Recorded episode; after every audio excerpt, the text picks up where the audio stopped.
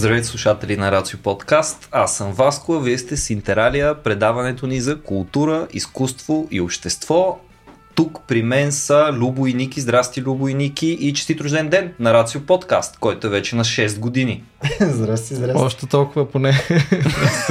Харесва ми как буквално час и половина си говорим глупости и сега се запознаваме. Нали? Да. Сме такива, здрасти, Васко. Да, ами трябва да бъде разпознаваемо все пак хората, които ни слушат за първи път или ни гледат за първи път. Всъщност, ни гледат за първи път, вероятно се появяват а, табелки с имената, благодарение на Георги Батилов, който е тук за всеки епизод, нищо, че го споменаваме за трети път, примерно. Това е изцяло, ние сме тапаците в този случай, но Скандално. рождения ден е страхотен повод да, да кажем името и на Георги, който буквално за всеки епизод стои да. а, както и Явор Пачовски, който пък Точно монтира така. звука.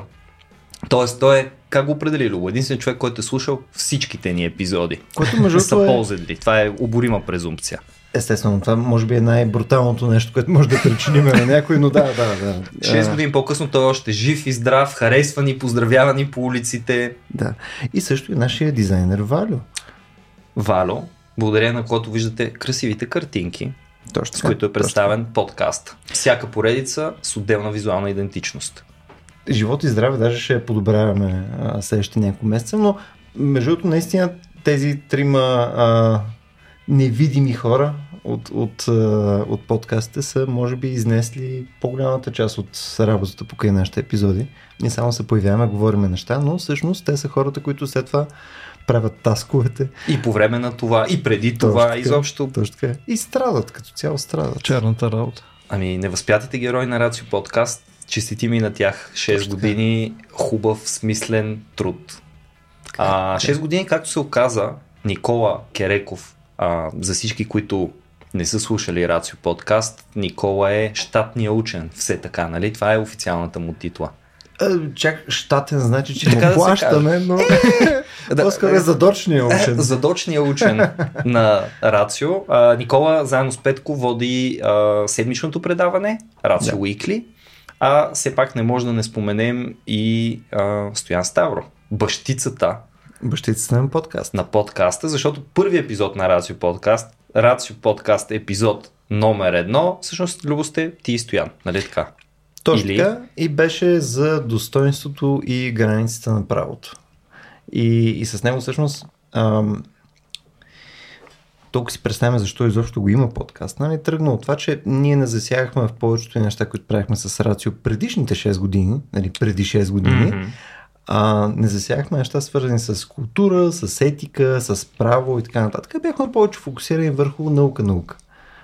И с Стоян имахме точно опцията да може да изследваме някои от нещата, които бяха супер интересни към този момент. И бях такъв, а, сега ще си говоря с някой, който всъщност е специалист нали, покрай етика, А той междувременно за тия 6 години стана и професор Стоян Ставро, отгоре на всичкото. което е брутално. Така че той влезе тежко в науката. Не, че преди това не беше в науката, но Да, но той е от задния вход на науката. а, как е задния вход? Кой е задния вход на науката? Еми, той от който той влезе, как ти го кажа? смисъл? Невероятна дефиниция. Не, защото а, ако си Бунтар. представяме преди, преди 6 години рацио, то беше много повече под наука. Разбирахме ефективно физика, химия, биология и може би някакви други неща. Математика. Математика даже не го класифицирахме като наука, като инструмент. И съответно всичко останало беше такова Derby Dragons. И от тогава насетне нали, се опитваме всъщност да го разширяваме най-да повече. Да, виж, неща, нещата са стигнали до култура, изкуство и някакви въпроси на обществото, които дори не можем да ги класифицираме като което иде от тия неща. М, м, точно така.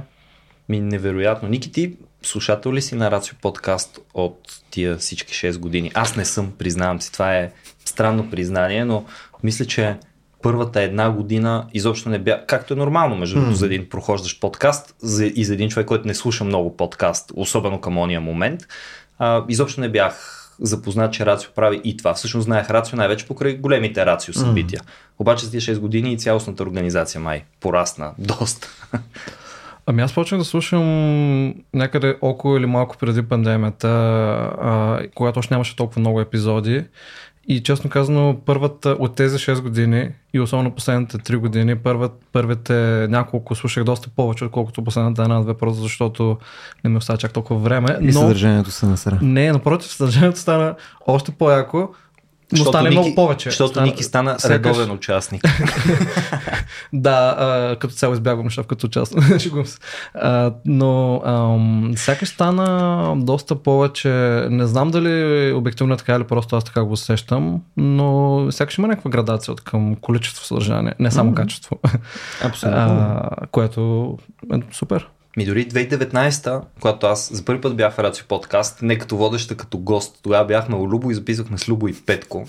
Те казаха, ти си учител. Всъщност Любо ми каза, ти си учител, ела с един много свестен тип Петко. Не знам дали, няма да казвам дали си успял да ме излъжеш или не, защото Петко с него имаме особено приятелски отношения. А, та, а, тогава ме викнахте да записваме подкаст за учителството и мен беше доста яко да участвам като гост, нищо, че за разлика от това страхотно студио, сега е момента да споменем, че Рацио подкаст е апгрейднал и до момента, в който има студио, TDB Play, нали, те са партньорите ни в това нещо, общо взето домакините ни. В тяхното студио записваме подкаста. Едно време се записваше и то до съвсем скоро в а, доста по-импровизирани условия, всеки с микрофона вкъщи, едни Така е. видеоразговори или трима в а, хола на Любо на три различни края на стаята, за да не се чува ехо в трите микрофона. И аз не мога да повярвам, че за, за колко само за 3 години а, този подкаст излетя в небесата. Освен това, живот от 6 години. Да. 6 години. А, Никола, каква статистика извади? Че средностатистически подкаст оцелява 174 дни или нещо подобно. Нещо такова, да. 170 и няколко със сигурност. Мисъл 6 месеца. 6 месеца. Тоест, 6 години. Тоест, Рацио подкаст е като червения барон на подкастите, само че нали, сред...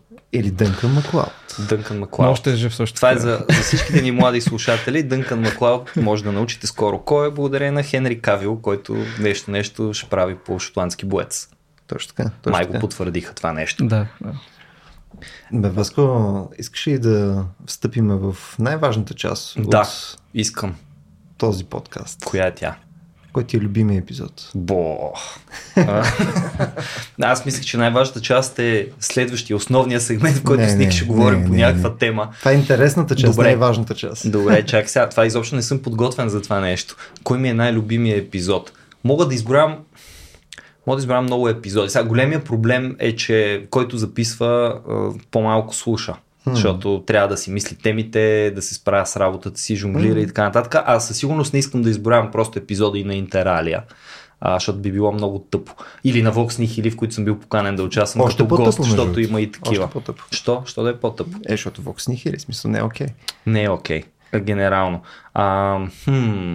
Добре, айде помогни ми. Всъщност, ти имаш ли някакви любими епизоди да видим дали ще успееш да ме... Аз знам един много любим епизод, мога да кажа, mm-hmm. защото той беше абсолютното обединение на всичко, което искам да бъде и това беше а, епизода за мръсни думи. За псуването. За псуването. Епизод за псуването, който бяхме с Стоян Ставро и с Стефан Русинов, един от любимите ни гости, който май е гостувал в всички възможни поредици в Точно така. подкаст. Къде сме успели да го изложим да, гост, да гостува, практически е било фантастично. Да, всеки път. Не знам при мен, а, защото пък аз реших да, да видя от нещата, които са ми били най-интересни през mm-hmm. годините, а, кое, кое ми е било най-интересно, най-фън и така нататък. И то, даже ето тук си го държа Списъчето. на, на един списък. И то е брутално, не знам къде се вижда този списък, но примерно това е някакво скандално. Нищо не се вижда, не се притеснявай. Да, просто много текст. А, оказа се, че имам доста любими неща от Мгм. епизодите, които сме записали, което може би е малко странно, а, но наистина най... Ам, ако трябва да го класифицирам като най-интересен и такъв приповдигнат и забавен епизод, беше този. Наистина за, Нали? за псуването беше брутално фан. И мисля, че бяхме тогава си обещали да направим един фоллоуп епизод на него и не го направихме. Но направихме два за войната. В същата така. конфигурация. Точно така, точно така. Но имаше иначе много яки други епизоди. А, само едно нещо искам да спомена, което според мен някакси го правим естествено, а, а във времето бих искал да го правим и изкуствено. Осъзнато изкуствено. Точно така. Мгм. Е, някакво количество поредици направихме. Да. които, между другото, особено след като ги приключихме, а, някои от тях са ми доста любими като М. поредици, включая тази, която е с Валю Калинов за, а, за 7-те смъртни гряха, Да. а, включая серия други, примерно с... А, ам, с Стоян сме правили за сезоните също и така нататък. Тоест имахме, а, нали, очевидно сме изговорили, че искаме да направим някаква такава поредица, но не сме го направили с идеята сега ще правим поредица, ще го планираме предварително, ще го М. наредим и така нататък. А всъщност бяха едни от по-приятните епизоди за записване. А, а т.е. там не, все пак, предполагам, че не сте почнали. Аз никога не съм те питал това нещо, но не сте си казали, искаш да запишем един епизод за лятото и после изведнъж, хм, дай да са четирите сезона. И имахте идея, че поне искате да направите за четирите сезона, но без да сте го планирали как да бъдат Точно. свързани помежду си, нали така? Точно така. Смисъл не го мислим като отделна продукция да. тип нещо, а то в крайна сметка се получи като такова нещо. И може би за бъдеще би било готино. Не знам, Пенсио, аз бих се изкефил, Да. ако го запишем по този начин, така че да, да е планирано и съответно да видим някакви конкретни теми, точно как ще ги засягаме в отделните епизоди. Тоест да си разделиме съдържанието по такъв начин. В този смисъл на мен пък много ми хареса това, което успяхме да се обединим под общите тематични месеци, в които всеки Мгм. месец да има тема и във всеки от подкастовете, подкастите. Аз май повече харесвам подкастове от подкасти, ма не съм Мгм. сигурен. Май съветват да е подкасти. Няма значение. В а, всяка една от сериите да има поне един епизод, който да е посветен на голямата тема. Това също според мен е а, доста любопитно и се получи много хубаво и беше осъзнат избор. Така че ако съдим по него, ние не можем със сигурност да кажем, че и следващия ни осъзнат избор за поредиците би бил толкова успешен, но аз очаквам, че ще бъде М, поне, ако не и много по-яко. Защото наистина поредиците са доста готини. В Интералия няма нито една поредица. Но има някакви връзки между а, поне последните 5-6 епизода, поне мисля, че има така теми, които се повтарят. Е, има. Да. И на мен ме стори, че ти до някъде дори умишлено така а, м, успяваш да напаснеш темите, хем напасват на месечните теми на другите серии, хем да следват една траектория леко свързана, хем да са като цяло да дава свобода за нови размишления. Е, това най-вече го дължим и на теб и на гостите, които идват да си говорят с нас разни работи. Между другото, а, имаме ли българско за шаут-аут, че напоследък ми прави много впечатление колко е навлязал този не... Шаута. Много поздрави. А, поздрави, поздрави, поздрави. Да, мисля, че поздрави е най-доброто. Е, не за много много е лета направо. Но а, поздрави за всичките ни гости, които са се навивали през тия 6 години Абсолютно, да абсолютно. жертват от времето си и а, да споделят всичките си знания, интереси и така нататък с нас и с нашата публика. Благодарност. Защото това е наистина благодарност и половина. Тук даже, ам, тъй като те това няма да го чуят, а, всичките ни гости, които всъщност бяха от чужбина, включая повечето ни гости, които бяха а, на големите ни форуми, проче, което а, интересен факт, нали, епизодите, които сме записвали с тях, не са от най-слушаните, които са ни в Мгм. отделните серии. А, но ако примерно слушате нашите поредици, нали, Weekly, Vox Nihil, Interalia и така нататък, но не сте слушали поради някаква причина, защото е на английски, защото не ви слуша нещо, което не е на български и така нататък, това са едни от най-добрите ни епизоди. Мисъл с хора като Матю Коп, е сега записахме и с Робин Инс, Да. а, с Питър Уотс и така нататък. Те са феноменално интересни хора, въпреки а, нали, нашето променливо водене на тези епизоди, те са супер интересни, така че силно, силно подкрепям идеята нали, да ги преслушате и тях. Въпросът е кога ще излъжем Тед Чан да запишем един подкаст с него. Човек нямам търпение, разделиш е брутално. Трябва да го бомбардираме организирано с имейли. Да. Едно друго нещо, което а, нали, преди да закрием днескашната ни рубрика, а, другите хора, които принципно пък допринасят за цялата организация на, на подкаста, особено за тази тематика, която е тематичните ни месеци и така нататък, са Силвия, Силвия Джонева, която при нас се занимава пък с а, а, съдържание на цяло, с събитията ни, с комуникация с лектори и така нататък и съответно с измислянето на тематиката, която е всеки един месец. Васи Вълчанова, която ми е а, съответно съосновател на Рацио и която е активен деятел на цяло покрай всичко свързано с Рацио все Yes. още. И Жени, съответно Жени е нашия маркетинг бок в момента, което пък координира цялото пускане на съдържание, нали, работи с всички ни по веригата, така че да не сме мързели в букуци и съответно да си пускаме нещата на време. Така че това са пък другата част на, а, на Рацио подкаст, което пък отново по никакъв начин не се появява по никое време. И всичко това е много важно да го кажем, защото на пръв поглед изглежда като един епизод на подкаста е виждаме се, сядаме, записваме, може би някой се е подготвил вкъщи, някой не е бил много подготвен, провеждаме някакъв разговор mm. и приключваме. Всъщност има десетина души, които са заети с всеки един епизод. Точно така. И това дори не включва нас и нашата подготовка извън водещите на епизода има дестина души, които са заети с цялото това нещо, включително да проверяват текстовете, с които се публикуват тия епизоди, да следят графиците, кое кога трябва да излезе точно и така, така нататък точно. и така нататък. Да подредят това студио, което също сме в него. В смисъл, тия маси биват носени от едни много малки дами, които подреждат цялото нещо, преди ние се появим и да не ги видиме. Което е доста брутално, да се замислиш. Да, те са като невидимите помощници на Рацио подкаст. Точно така. А, Ники, ти сещаш с някакви любими епизоди? Аз продължавам да, да се опитвам да... Не, не защото нямам любими епизоди, защото имам много епизоди, които mm-hmm. харесвам, да отсея нещо, което, освен е, очевидно, обидите, които вече споменахме. Много добър епизод. Ами аз харесвам... А, да, трудно ми е да разбера един или два по-ясно от другите. А, имам някои любими по-стари на Vox Nihil, например, които са свързани с теми за като ядрена война, насилие, така нататък. Mm. Такива по-доста сериозни теми, сравнително мрачни. А, не съм сигурен дали всички бяха около пандемията, нали, така че да има м- връзка с а, този контекст или не, но в моята глава не са. И, и това еднак си ги прави още по, актуални и яки. А, а за епизоди, в които съм участвал, аз а, с вас двамата мисля, че ми беше доста забавно, като записахме за гаднярите в изкуството, защото е, пак е някаква тема да. свързана с гадни работи, обаче някакси малко се отпуснахме да да бъдем за някакви странни, гадни, но в същото време гениални до някаква степен хора. Аз се кефам на такива странни теми, а, които не, не, така има полза до някаква степен да се обсъждат, може би, защото има какво да се, да се замисли върху тях човек. Mm, ми, ние май успяваме да се справим това и в, във всичките канали на подкаста. Значи аз за, почнах да ги мисля поредица по поредица. А, за Weekly е невъзможно да се сетя за любим епизод. А, отново, не защото няма добри и хубави и любими епизоди, а защото просто това е единствената, може би, актуална емисия, която всяка седмица ви каза здравейте, ето тези пет интересни неща се случили в света на науката. Нови, и е толкова да. нюансирано, че то просто всеки епизод е като подарък там. А не съм сигурен, можеш ли да имаш наистина любим епизод за това нещо, след като всяка седмица получаваш много яка, добре обяснена информация.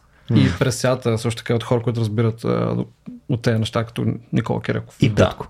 И Петко. И Петко, който винаги задава много адекватни въпроси. Между другото, това все пак, кой го беше казал? Мисля, че Девора, Деви от нашите патрони беше казал, че едно от нещата, които и прави така най-хубаво впечатление и е част от успешната формула според нея за добър епизод на подкаст. Тя следи доста всичките ни поредици, е химията между хората, които си говорят. Безспорно между Кереков и Петко вече съществува установена неразрушима връзка. Без химия няма физика. Без химия няма физика също така. Един от тях е химията, другия е физиката и двамата са химията и физиката, не знам, много объркано става. Музи с един на а, В Vox Nihili а, от поредиците, споменавайки поредици, тя е една такава, не, не точно като сезоните и смъртните грехове, mm. обаче според мен на тази, която перспективно за напред има много силна тежест и е много че се говори по тия теми, за да може да им обръщат внимание хората сега, когато не им се обръща внимание, очевидно mm. са едни от най-актуалните проблеми. Вече си усетихте Vox Вириди. Всичките зелени теми, които знам, че Стоян много си държи на тях, mm. той ги подбира добре и ги координирате, предполагам вече, mm. заедно кога какво да излиза. Скоро не е излизал епизод май? Точно днес излезе. Смисъл днес... А, ел, днес не съм стигнал до проверката на тия неща. 22 ноември. Да, за замърсителите плащат. Еми страхотно. За какво става дума в този епизод? Замърсителите плащат ли? А, плащат ли обещетения Деца и такива неща. Окей, Не, добре, не ни казвай за- повече, хората вече ще са го чули. Докато този епизод излезе, хората вече ще са го чули. Може да плащат а, под подкупи също. А, И това, между най-вероятно го плащат. Ето, е, много, много интересен между другото епизода Да. и си говорим за какво е замърсяване също. Аха. А, защото това е интересна тема. Защо нещо, защо примерно ам, въглероден двуокис в повече можем да кажем, че е замърсяване. И доста, доста любопитно започва. Според Да. мен. Окей, супер. А пък за Интералия трябва да ти благодаря на теб за, според мен, един от най-най-добрите епизоди, които сме записвали някога в Унеспаметливия. Защото тогава, в рамките на около 2 часа, разкоствахме един единствен разказ, който дори не е много дълъг разказ, но в него има просто толкова много теми. Става дума за Унеспаметливия на Хорхе Луис Борхес, който ни е много любим. Та, това беше наистина беше много добър епизод, като изключим, че бяхме а, всеки затворен в къщата си, Да, да, да, опаковани стаи, възглавници да обират а, звук и така нататък. Беше абсурдно. Беше абсурдно. Беше абсурдна обстановка за нас, но епизодът е много хубав.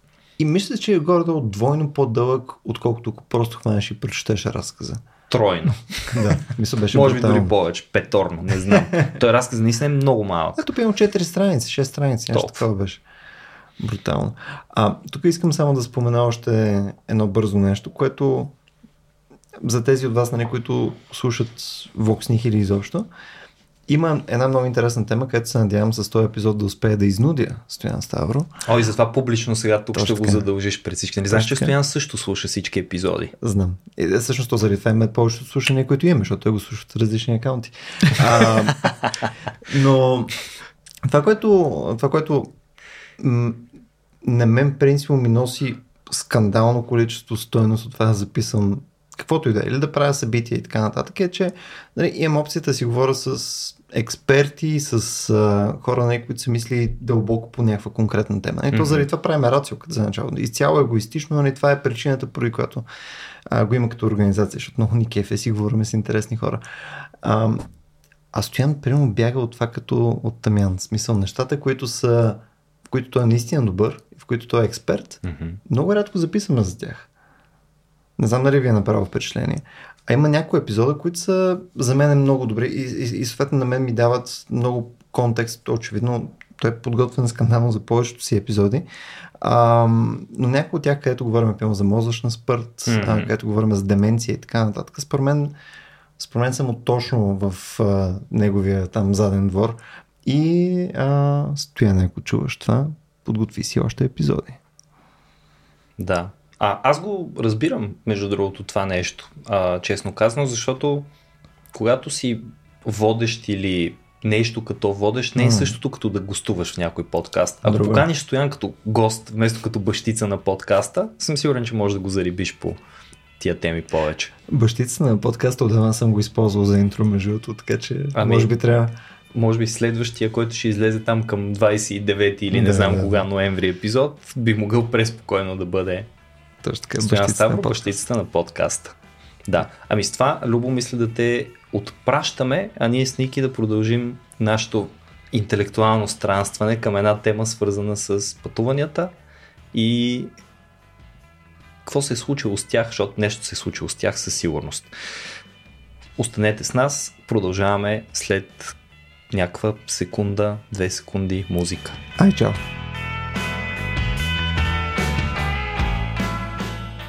Махнете се паркове с рози уханни, да бродят там галени градски чеда. Аз търся скалите с няко венчани, где има любов, где цари свобода.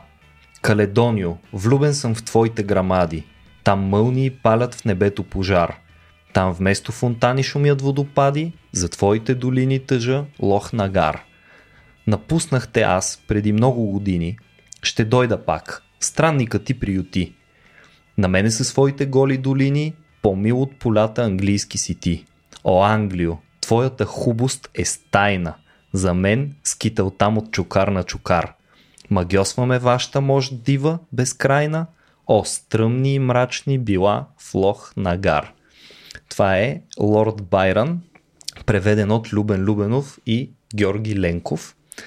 А не случайно започваме по същина епизода този път с тези стихове, защото с Ники двамата днес сме се събрали да си говорим за пътуването и странстването. Една, бих казал, определяща част за културата изобщо по света и в частност за тук нашата а, центрирана около Европа, по-конкретно култура. Ники, странстването.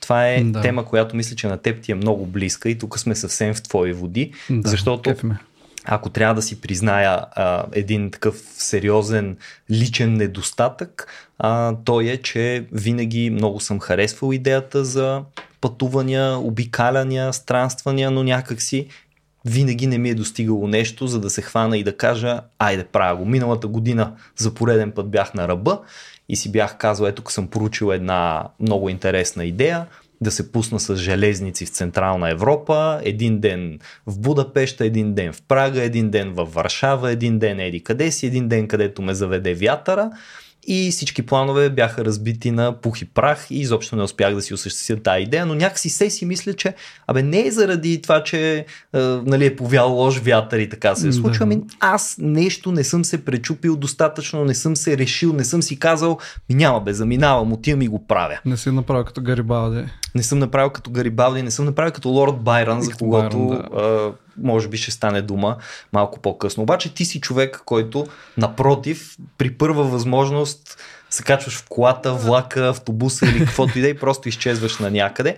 И а, мисля, че тук подобаващо би било а, да разкажеш ти всъщност да въведеш малко повече в това, защо харесваш толкова това странстване и какво означава то за теб и как го виждаш.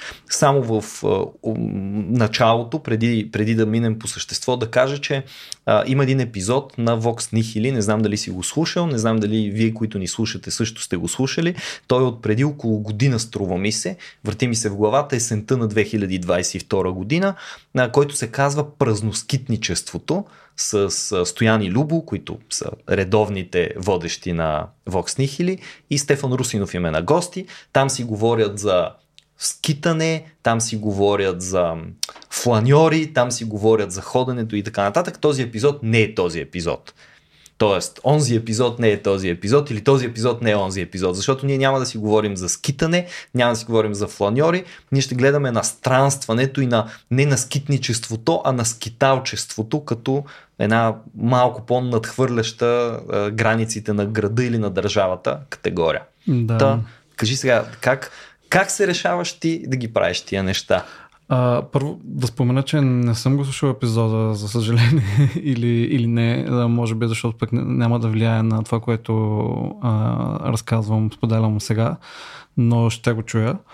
А, ами да, то има някаква разлика между просто пътуване, обикаляне и а, скитане и странстване съответно.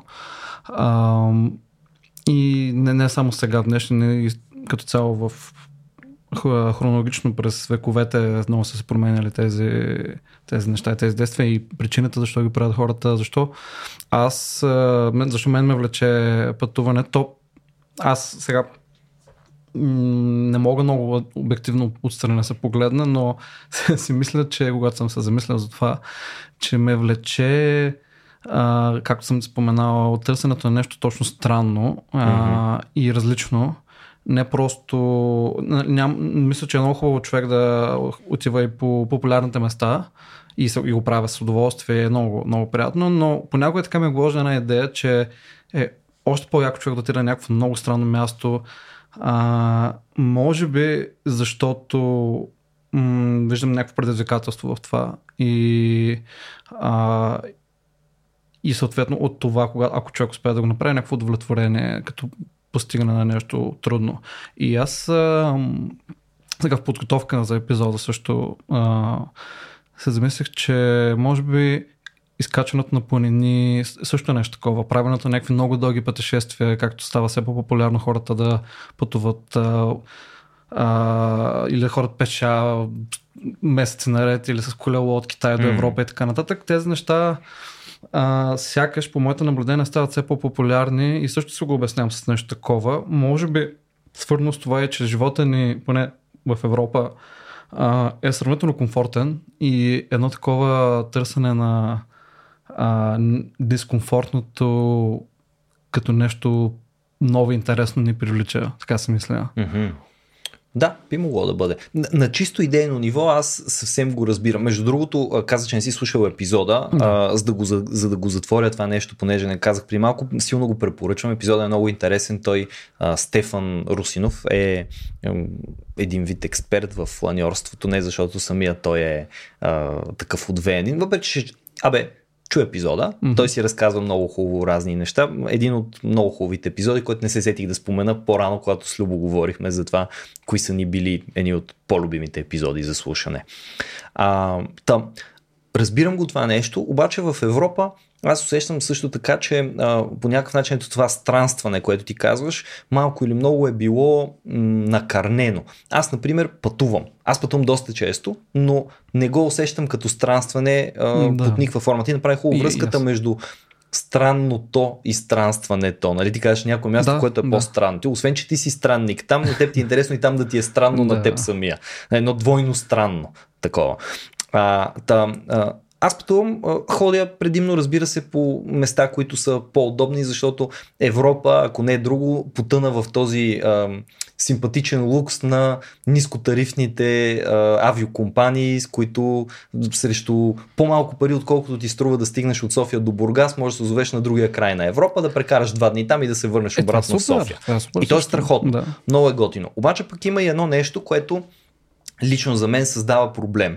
А, и то е това, че когато ти пътуваш по този начин, малко по малко, под една или друга форма, пътуването се обесценява. Цялостно.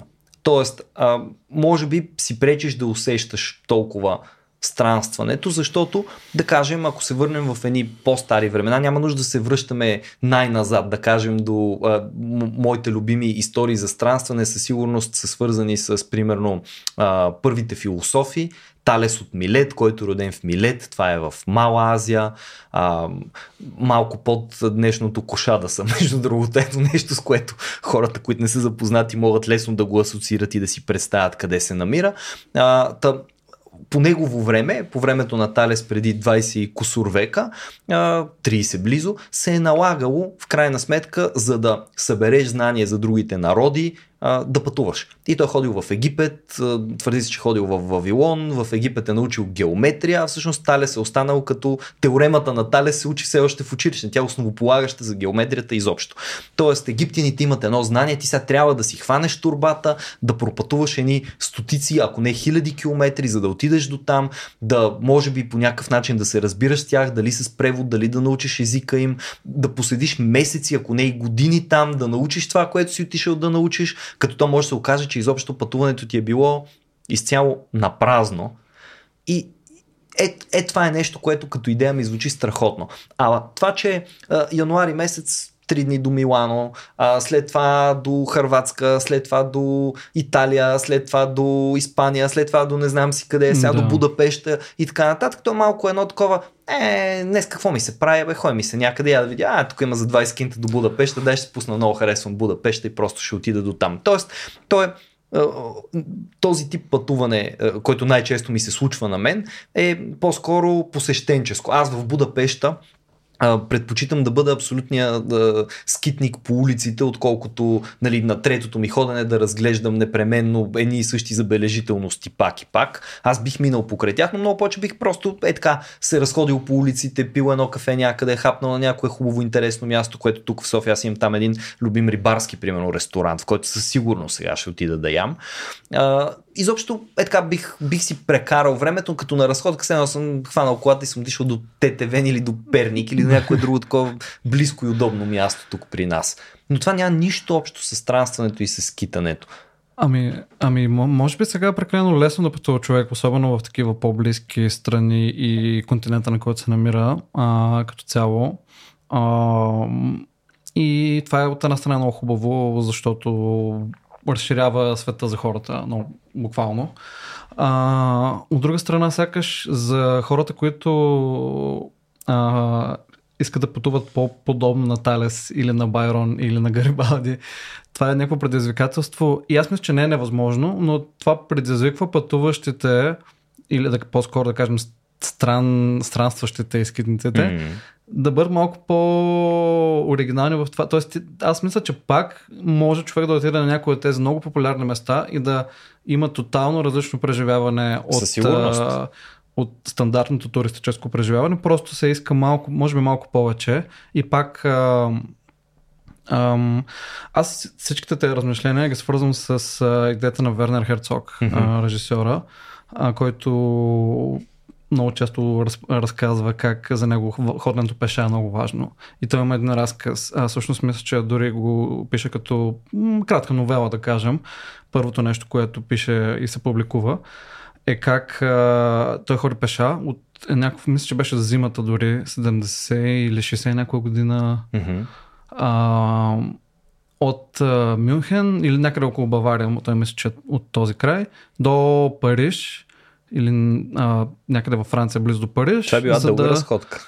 Ами, да, да, не е много кратка. А, не съм сигурен точно колко време му отнема, забравих, но а, отива там, за да а, посети някакъв негов ментор, който е чул, че е болен и Аха. решава, че а, един вид, ако той успее да отиде пеша, въпреки трудните условия, като някакво предизвикателство, това а, по някакъв начин го усеща като ам, нещо, което може да да обори а, съдбата или така шанса да, да помогне на ментора си да, да Много оцелее. интересно, да. Негов, някаква негова си идея. Но, но той гледа на...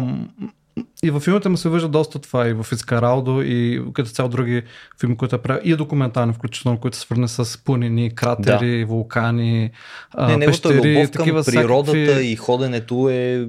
Но, но любовта му в природата им е, е свързана с някакво страхопочитание и Да. той прави всички тези неща с едно. Той постоянно, не знам дали е постоянно, но особено около Фицкаралдо говори как природата е брутална, как а, а, той примерно споделя как не разбира хората, които хората да прегръщат дървета и търсят хармония, защото според него природата е хаос и нещо брутално, което ни може да ни а, победи във всеки един момент. И въпреки това се опита да се бори срещу това нещо. А сами например това беше филма, в който прекарват един Да, параход да. през И- амазонската джунгла, Да, примерно, да, или нещо а, подобно, нали? иска да, главният герой в Ицкаралдо иска да а, направи опера, оперно представление а, в джунглата в Бразилия. Мгм. Мисля, че в Бразилия, да. А, филма не е заснет там, но там е така е, а, сюжета на филма. И те буквално успяват да издърпат един кораб по един хълм, а, като нали, режат дървета с Да. помощта на местните и така нататък. И той има един много готин цитат, а, В- Вернер Херцог, че в живота си всеки човек трябва да поне веднъж да прекара кораб през планината. И, и аз виждам смисъл, особено от сегашното пътуване. Преди, малко преди векове, малко или много всяко пътуване е било такова, защото няма същите условия, комфорт като сега.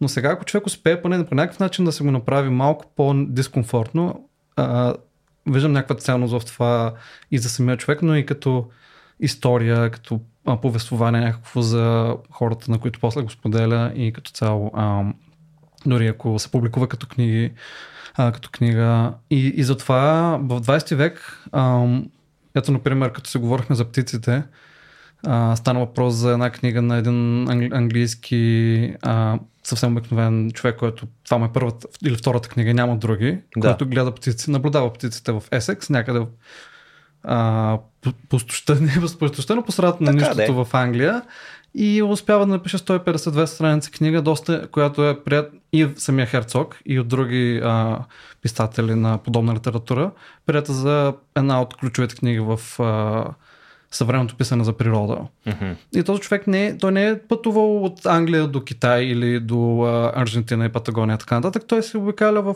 провинцията близо до градчето, където живее, но въпреки това успява да усети нещо, което да предаде на хората. Мен звучи като той да е направил едно друго странстване, за което искам да говорим след като говорим за Добре, буквалното добре. странстване, едно интелектуално странстване. Тоест дали той всъщност, оставайки пък на едно място физически, не е успял да разходи интелекта си много по-надълбоко в тая тема за природата. Нещо такова. Може би го има. Защото това, ето да. имаме го и то добър пример и в Имануел Кант, що се отнася до философията. Нали, един от а, ноторно известните факти, които научават всички ученици а, и по-късно студентите по философия, ако са го пропуснали в училище, селище по някаква причина е, че Кант почти не е излизал от родния си Кьонигсберг, днешния Калининград. Но въпреки това е създал в толкова много полета теории е направил, т.е. дал е такива идеи, които са били не просто революционни, ами до ден днешен са айде, основополагащи не искам да казвам, но със сигурност от огромна важност за съответните полета в философията, правото, теологията и така нататък. А, а това е човек, който никъде не е ходил физически. Да. Но пък за сметка на това е успял някакси чрез интелекта си да пътува. Ами, а, аз всъщност това, от което, а, от което бих тръгнал е ти хубаво каза, да си го направиш малко неудобно. Това със сигурност е част от преживяването, според мен, защото удобствата са много. Нали, аз затова и казах. Е, един удобен лукс е, че имаме нискобюджетни а, авиокомпании. Просто защото те са, те са точно това. Сядаш тук на една седалка, малко се редиш. Нали, най-досадното е два часа на летището, примерно имаш, ако нещо закъснее някой полет и ти е едно такова тъпо. Но това е неудобството, което изпитваш. Mm-hmm. За сметка на това, после слизаш и след половин час си в центъра на Милано, може да обядваш в любимият ти италиански ресторант там и така нататък. Тоест, е, да. прекалено удобно е, твърде удобно. И аз затова исках лятото да тръгна с влакове. Защото на мен, ако примерно ми кажеш дай да обикаляме с кола по тия градове, със сигурност кола ще бъде милион пъти по-удобно, но според мен преживяването далеч не би било същото. Няма риска да си изпуснеш влака, няма риска да не разбереш нещо, няма обаче и шанса да се срещнеш с интересни събеседници вътре в купето, защото в колата ми, ако се срещна с интересни събеседници, които не съм ги поканил и не съм ги качил, по-скоро би било смущаващо, докато нали, опита ми за пътуване с влакове показва, че попадаш на абсолютния колорит понякога на, на съществуващото. А да. това, е, това е история, която си заслужава да се разказва. Mm-hmm. Нали, после, ако разказвам за пътуването ми в Централна Европа и кажа, ами шофирахме 3 часа от тук до тук и после прекарахме един ден там, да, беше много хубаво, но на следващия ден трябваше пак да шофирам до Еди къде си, сигурно би било много, не, със сигурност би била много по-тъпа историята. Така че да, не се бях замислил. Неудобството наистина може би е част от преживяването. То няма нужда да е някакво гигантско неудобство. Да, аз не казвам да те ограбят и а, набият, нали, да те оставят в прямо сцена. Да, но не да те носят на паланки, но, нали, на, в балдахина там някъде загърнати спокойно и да, да. те свалят само като пристигнеш на, на това място.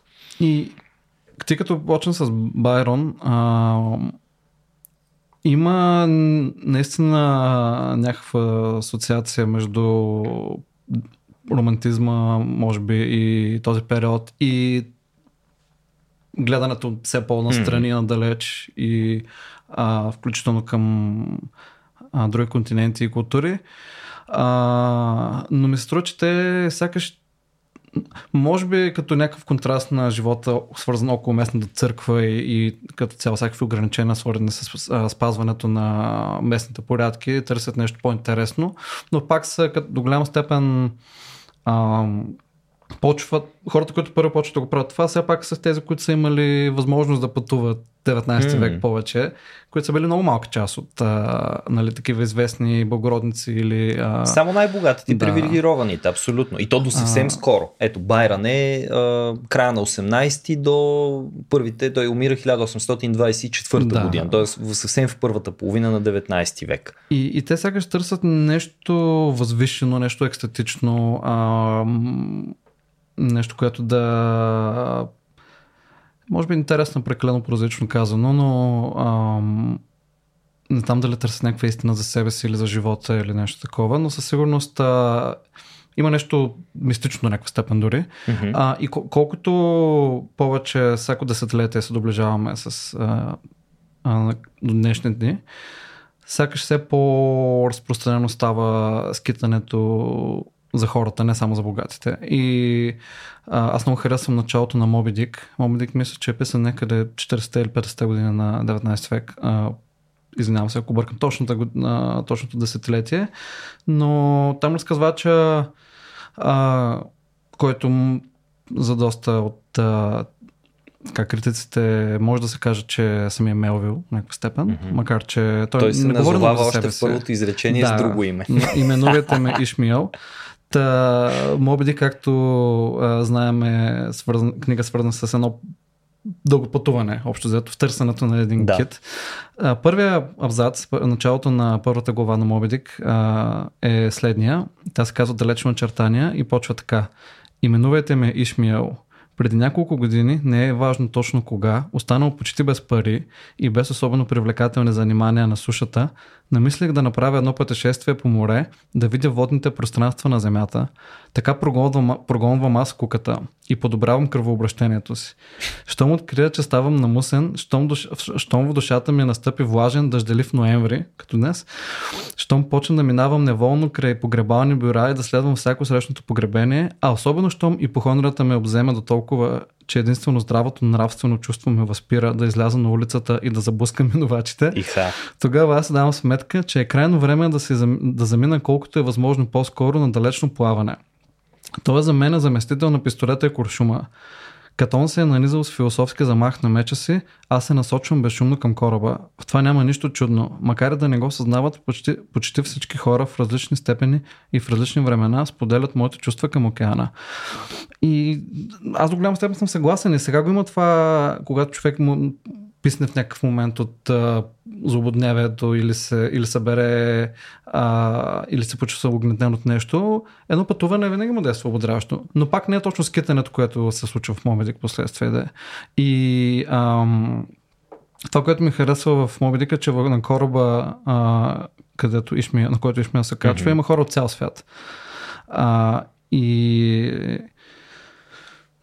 това е също едно от много ценните неща при скитането. Особено когато а, така се остави човек на скитането по-скоро не той да води пътуването, а пътуването да го бута на някъде, хората да, да го бута някъде. Да срещаш хора от цял свят и а, аз така миналата година а, леко импровизирано, но не изцяло, ми се случи да отида с кола до Краков, mm-hmm. да се върна и не беше супер планирано, беше горе ден за ден. Да. И, и в този момент тогава не успях да го осмисля много това пътуване, докато, докато се случваше, но после се замислих колко а, се, колкото повече време на толкова по приятно се го спомня, макар че тогава беше доста забързано. И останах в един хостел, много ефтин, ам, в Краков, в центъра, където а, собственика на хостела беше един мъж, а, поне един му родител беше монголец. Той да. беше а, роден в Австралия и беше живял доста години в Польша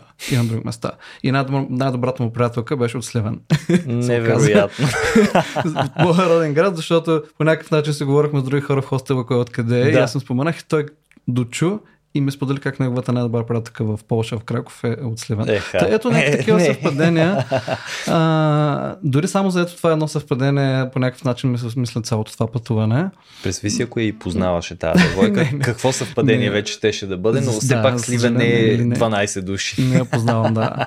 А, но това са някакви такива дребни детайли. А, и а, да, и, това, което ми хареса в това пътуване е, че беше малко по-импровизирано. Не е много лесно човек да го направи в днешни дни. Mm-hmm. Аз не го правя толкова, колкото ми се иска. Много често си мисля за и гледам в YouTube клипчета как хората пътуват. Ето, онзи ден гледах а, един а, ютубър как а, пътува в Гренландия до търси, търси едно от възможно най-забутаните сълца, до които стига първо с самолет до столицата, после с по-малко самолетче до друг град, после с, ше, с а, хеликоптер, примерно до трети град, до трето селце и оттам с шейна по замръзналия океан стига до едно градче, едно селце от 50 души и си говори с хората там. Божествено. Сега той го прави за да заснеме YouTube видео, което да. го прави много добре. Не, пак не е точно скитане, а, но пък ако човек иска в нещо, може да се запише на кораб, на който подобно на Ишмиел, да лови раци в а, примерно океана или някакви други неща. Сега не, не подкрепям а, прекаленото а, риболовство и така нататък, но като ако изключим нали, тези детайли, има, има много възможности човек да пътува по много различни начини. И, и това възвишеното, което аз по него усещам при Байрон и, и другите от неговата епоха, сякаш все повече, колкото по-популярно стават, толкова повече отстъпва на едно по-мръсно такова пътуване. Може би малко типи Антони Бордейн, който ходи да търси улична храна на първ поглед да. мръсна гадна, но също време усеща много по а, автентично място, среща с хората, говори се, а, докато да, това, това ми е различното пътуването и странстването сега спрямо, да. спрямо миналото, но то се променя. Всяк, може би след 20 години няма да странстваме и пътуваме по същия начин. Разбира се, то много се променя, според мен, и под въздействието на а, това, което бих на, нарекал притъпяване на въображението, а, което идва странно чрез стимулиране на въображението с визуална видеоинформация. Реално, когато бях дете, си спомням, все пак 90-те години, бяха достатъчно отдавна, а, имаше една много хубава поредица а, Страховитото в историята. Тя да, вървеше с друга поредица, Страховито в науката. Да. да. Даже наскоро а, по, така, а, по добра идея на един приятел а, започнахме да търсим да издирваме тия оригинални книжки на Егмонт от тогава, защото те отдавна не се mm-hmm. продават и се намират само в разни антикварни книжарници или ако някой си е запазил колекцията някъде я продава, с идеята да я възстановим и имаме повечето книги. Мисля, че ни липсват две или три, трябва да проверя кои са.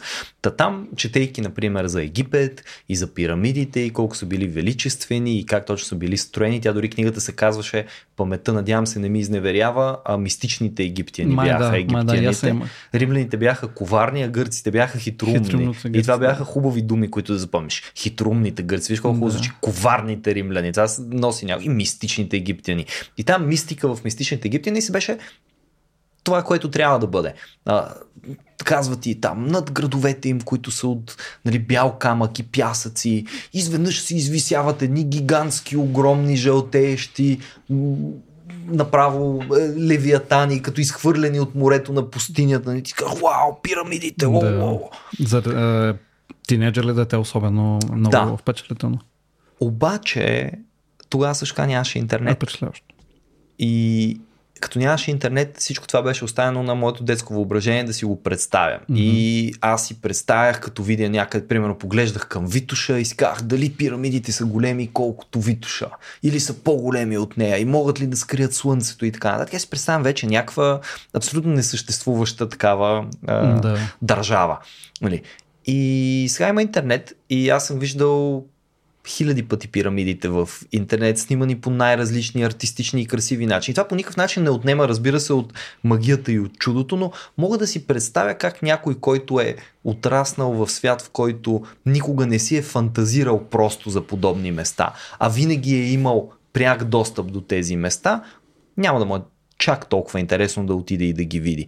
А, дори аз го усещам съдя по себе си. Нали, аз най- най-вече съм формирал първите си впечатления за тия далече места, в които искам да отида. За то пътуване във времето очевидно е невъзможно, но поне в пространството да отида и да ги видя на базата на разни разкази, които съм чувал, mm-hmm. които са ми ги чели или са ми разказвали хора, които са ходили mm-hmm. и така нататък. А, когато обаче постоянно имам информацията визуално и мога да ги виждам тия места, в един момент аз съм си изградил дори някаква представа в главата си и имам чувство, че ако отида в Индия, където никога не съм ходил, ще видя точно това, което съм видял в изображенията, които съм видял. Тоест, няма да бъда чак толкова впечатлен от различието, защото аз познавам много по-добре това различие. И тук сега идва ното, но струва ми се, че това е изцяло на теория. Защото дори близки държави като Италия, които би трябвало уж много да знаем за тях, постоянно новините, ако си пуснеш, можеш да видиш кадри от Италия и така нататък, първия път, в който съм стъпил в Италия, и втория, и третия, и десетия път, в който съм стъпил в Италия, все пак ме е завладявал духа на едно място, което да, на картинки, нали, кажеш, аз това съм го виждал вече на картинка, бил съм тук, но в момента, в който стъпиш там, нещата се променят, защото ти вече можеш да го подушиш това място, mm-hmm. усещаш го с кожата си, чуваш това място, как звучи и така нататък. И това ти възбужда отново апетита към странстване. Да. Тоест, виждам как странстването страда на теория, и как може да бъде притъпено.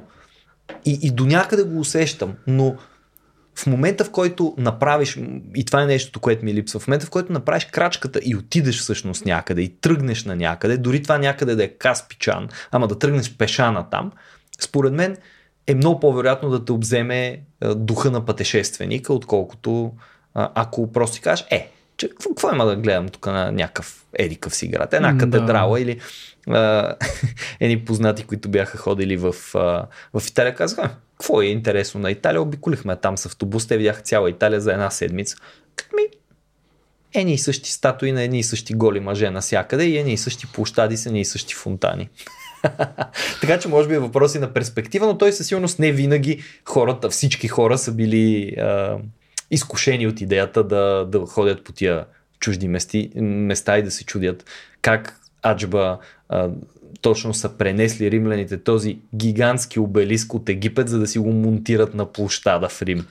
Е, да, обаче ако по време на това пътуване случайно срещнете някаква интересна компания, хора примерно от mm-hmm. а, Мали и Да, се чакате да, да. пред една такава статуя и си говорите а, всеки се споделя, си опознавате, нали? Да. И ще свързвате вече тези статуи с нещо по, по-различно. А, сега, нали, много хипотетична ситуация все пак, но, но има свободата човек да а, свърже всякакви такива на пръв поглед обикновени места с, с нещо по, много по-конкретно и по така, а, бих казал интересно дори, като преживяване за него самия.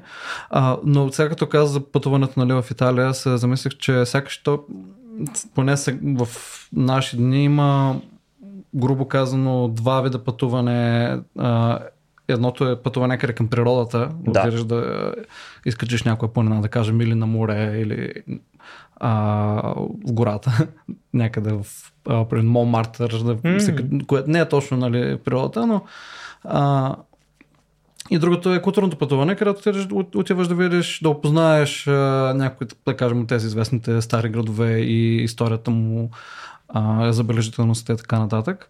А, и те двете сякаш нямат много общо, защото второто е фундаментално комфортно. Нали? Ти отиваш Да. с идеята да се обогатиш по някакъв начин, а, като знание и да ти е приятно. А първото до някаква степен то пак е приятно за хората, които го правят. Аз не съм убеден в това. Дори тези, които mm. качват а, Хималайте и К2 и така нататък. А, но, но пак но го има този дискомфорт и, и, и според мен така то става по-лично за тях по някакъв начин. Това му става някаква по-дълбока следа. А, аз не казвам, че човек трябва да, да ги съчетава непременно когато ходи в Рим да, Да. да отида след Колизеума да иска чалпите. Е, нали, разбира се. Но просто, че това са две Има, различни... има много, да, има. Да, Да, да, да. Монблан и и Хималайте А. са едно преживяване, Рим и Мадрид и Рио де Жанейро са съвсем различно. А, Дори има- и помежду си да се Да, различават. абсолютно да. А, но има още един тип пътуване, който продължава да съществува, но е бил сякаш много по-популярен в миналото и той е свързан с едно поклонничество, може би, Да. и религиозно, религиозен елемент в пътуването. Мгм. А, има го, да кажем, в а, Компостела и Камино де Сантяго в Испания, Да. може би и на други места, такива поклоннически маршрути. А, там предполагам, че мотивацията на хората, които го, ги вървят тези маршрути, то пак не е много скитане, защото имаш цел, М. е друга, малко по-различна. А, но дали в този контекст в миналото има много хора, които са били, да кажем, скитащи монаси, които не са пътували с някаква цел. Те са скитали и са се молили на различни места и са просили, например в будизма, поне в Япония. Аз това се сетих също, А, че да. там ти имаш и експертиза. да, до някаква степен. И а, там има такива монаси. Сега, той има много странстващи монаси. Има такива, които са а, скитали, са свирали и са били слепи и са свирали на била, един традиционен японски инструмент, mm-hmm. а, като струнен, обаче с много високи пракчета и се натиска струните, а, ако не се лъжа между пракчетата, но не се докосва а, самия гриф. Ам, и са свирили а, Била Холши, май се казваха този тип монасите. Те са свирили и са разказвали някакви военни епоси Мгм. а, и други подобни истории. Като бардове са били. Да, да, но също така слепи. а, Като Омир. Да. Също така има будистки монаси, които са пътували и, а, и са просили просто за да съберат а, пари, с които да преживяват. Мгм. А, и това са го правили като... Сега не съм а, задълбавал в много в а, самите буддийски идеи, които са ги потикнали към това, но уж не са го правили с някакви меркателни цели да, да. Да. да пътуват и да карат хората просто защото са монаси да им дават пари. В много случаи са имали и проблеми. А, прочетох тази година на един такъв а, японски, един от известни такива а, по-модерни японски монаси, които са оставили дневници. Напис, писали са хайко и са оставили дневници mm-hmm. също. А, книгата се казва, на английски е преведена uh, For All My Walking. For all my work. За, един вид, за всичкото ми ходене, Аха. цялото ми това ходене. И той разказва, хрон- това, това са горе-долу записки от неговия дневник, хронологично. през живота му а, в кои, през кои градове и села е пътувал в дарен ден, mm-hmm. прескача доста дни съответно, а, какви размишления си е записал като най-много няколко абзаца и след това най- много често има някакво хайко към тях. Okay. Никой не е само хайко или а, само размишления. Ам, и то това е също стандартна, стандартен формат е в Япония. Хайко, те не са много най-често известните поет, хайко, хайко поети не са писали като европейските поети. Mm-hmm. Сега ще, напиша, ще напиша една колекция хайко и ще да. издам. Те са писали дневници и някакви истории за пътуване и, и а, Мацо Башо също е така а, с дълги път на север. Да. А, това излезе на български май даже, но с преди една, последните една-две години. А, между размишленията за, пътуване, за пътуванията им и дневниците им са включвали хайко. И този японски а, монах, той се казва, за който споменах, а, Танеда Сантока се казва, mm-hmm. той е в доста от а, а, спомените си, които описва, разказва, че, не, че е болен, че не му е добре, че не е събрал пари, днес чура се какво да яде, също така доста пари е харчо за пиене, а, което може би не е странно. И после чуди какво да яде. А, а, но, но това е един вид пътуване, който е доста по-рядък, сега днешни. А, много малко хора са тези, са като тези странстващи монаси, които обикалят из билото Италия, Япония или където mm. е да е и стоят. Могат да се срещнат в Япония, между другото, на места такива, не съм сигурен доколко продължават да живеят да. същия живот. А, много често ги приотяват хора или а, намират някакви ефтини места за спане, които може би са все по-малко, поне много ефтините. То това, този начин на пътуване, на странстване, и това според мен е едно наистина истинско странстване, защото те не отиват, не пътуват с някаква цел. Да. Те пътуват, а, просто пътуват. Да, То дори не е и заради самото пътуване, просто е начинът им на живот. Той отива в едно сърце, първо си там примерно един-два дни и след това трябва да отида другаде, защото няма да получи много повече пари, за, ако остане 10 дни там и всеки да. ден просто пред едни същи хора. Един вид го прави, да, като начин на живот, точно mm. така, да. Ам, да, това е също един трети или четвърти, а, не спомням вече колко изредихме а, типа странстване и в Европа го има, убеден съм, не съм... А... Ами със сигурност покрай да, възхода на религията, но то да.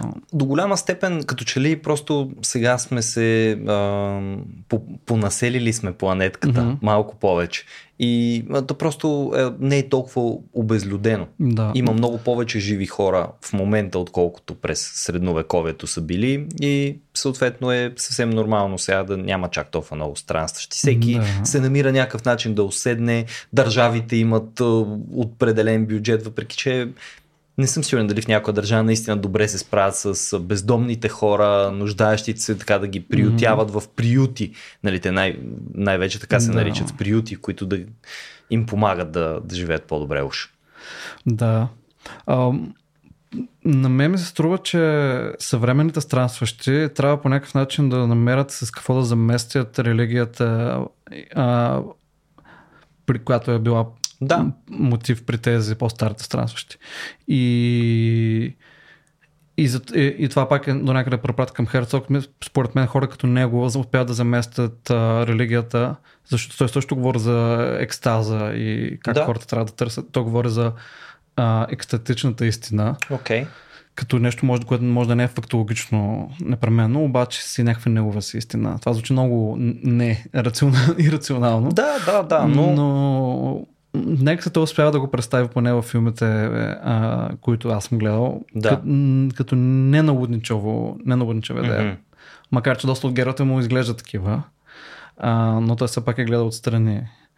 А, и, и да, това търсене на Нали, не става въпрос за да за, за заместиш Господ, да, да пътуваш търсене на нещо равно на, да. на Господ и религията и да странстваш но нещо, което да даде едно друго измерение на, на пътуването. И а, а, аз не знам как. Пак това са само някакви празни мисли. Не знам как. Как може да няма бъде рецепта за това нещо, mm-hmm. но мисля, че е възможно в някакъв момент човек да го усети. А, и аз със сигурност не. Усеща ли си такъв някакъв повик или нещо по Нещо, което го, като съдба, като интуиция, като нещо рационално необяснимо, което да те кара да пътуваш. Ами не, не чак така, обаче в спомените ми всичките пътувания, които са ми най, а, най-ценни, имат някакъв елемент на, на дискомфорт, като това, за което mm-hmm. говорихме по Например, ам, имах едно пътуване, когато бях в Япония, когато пътувах с влак от града, в който бях, който е един от най-южните, до Хокайдо, най-северния остров. Да. А, и ми свършиха парите последния ден. А, и трябваше един ден с стояне да изкарам, което са горе като едно левче в България. Аха. А, и за щастие ни, една група японци току-що завършили университет, които пътуваха да отпразнуват с един от техните преподаватели завършването си. Те бяха на пън група, освен това. Жестоко. И някакви от, мисля, че бяха от Фукушима даже. Ага. Това беше малко, една година след Фукушима. Те ми подариха, заговорихме се, те ме заговориха в влака, а, и ми подариха, без да питам аз, Да. а, тях ми подариха една, а, една една порция онигири, а, оризови топки Да. от магазина. Единият просто тях каза, е сега се връщам, от след 5 минути се върна ми подари тази храна, която ми беше единствената храна за последния ден там.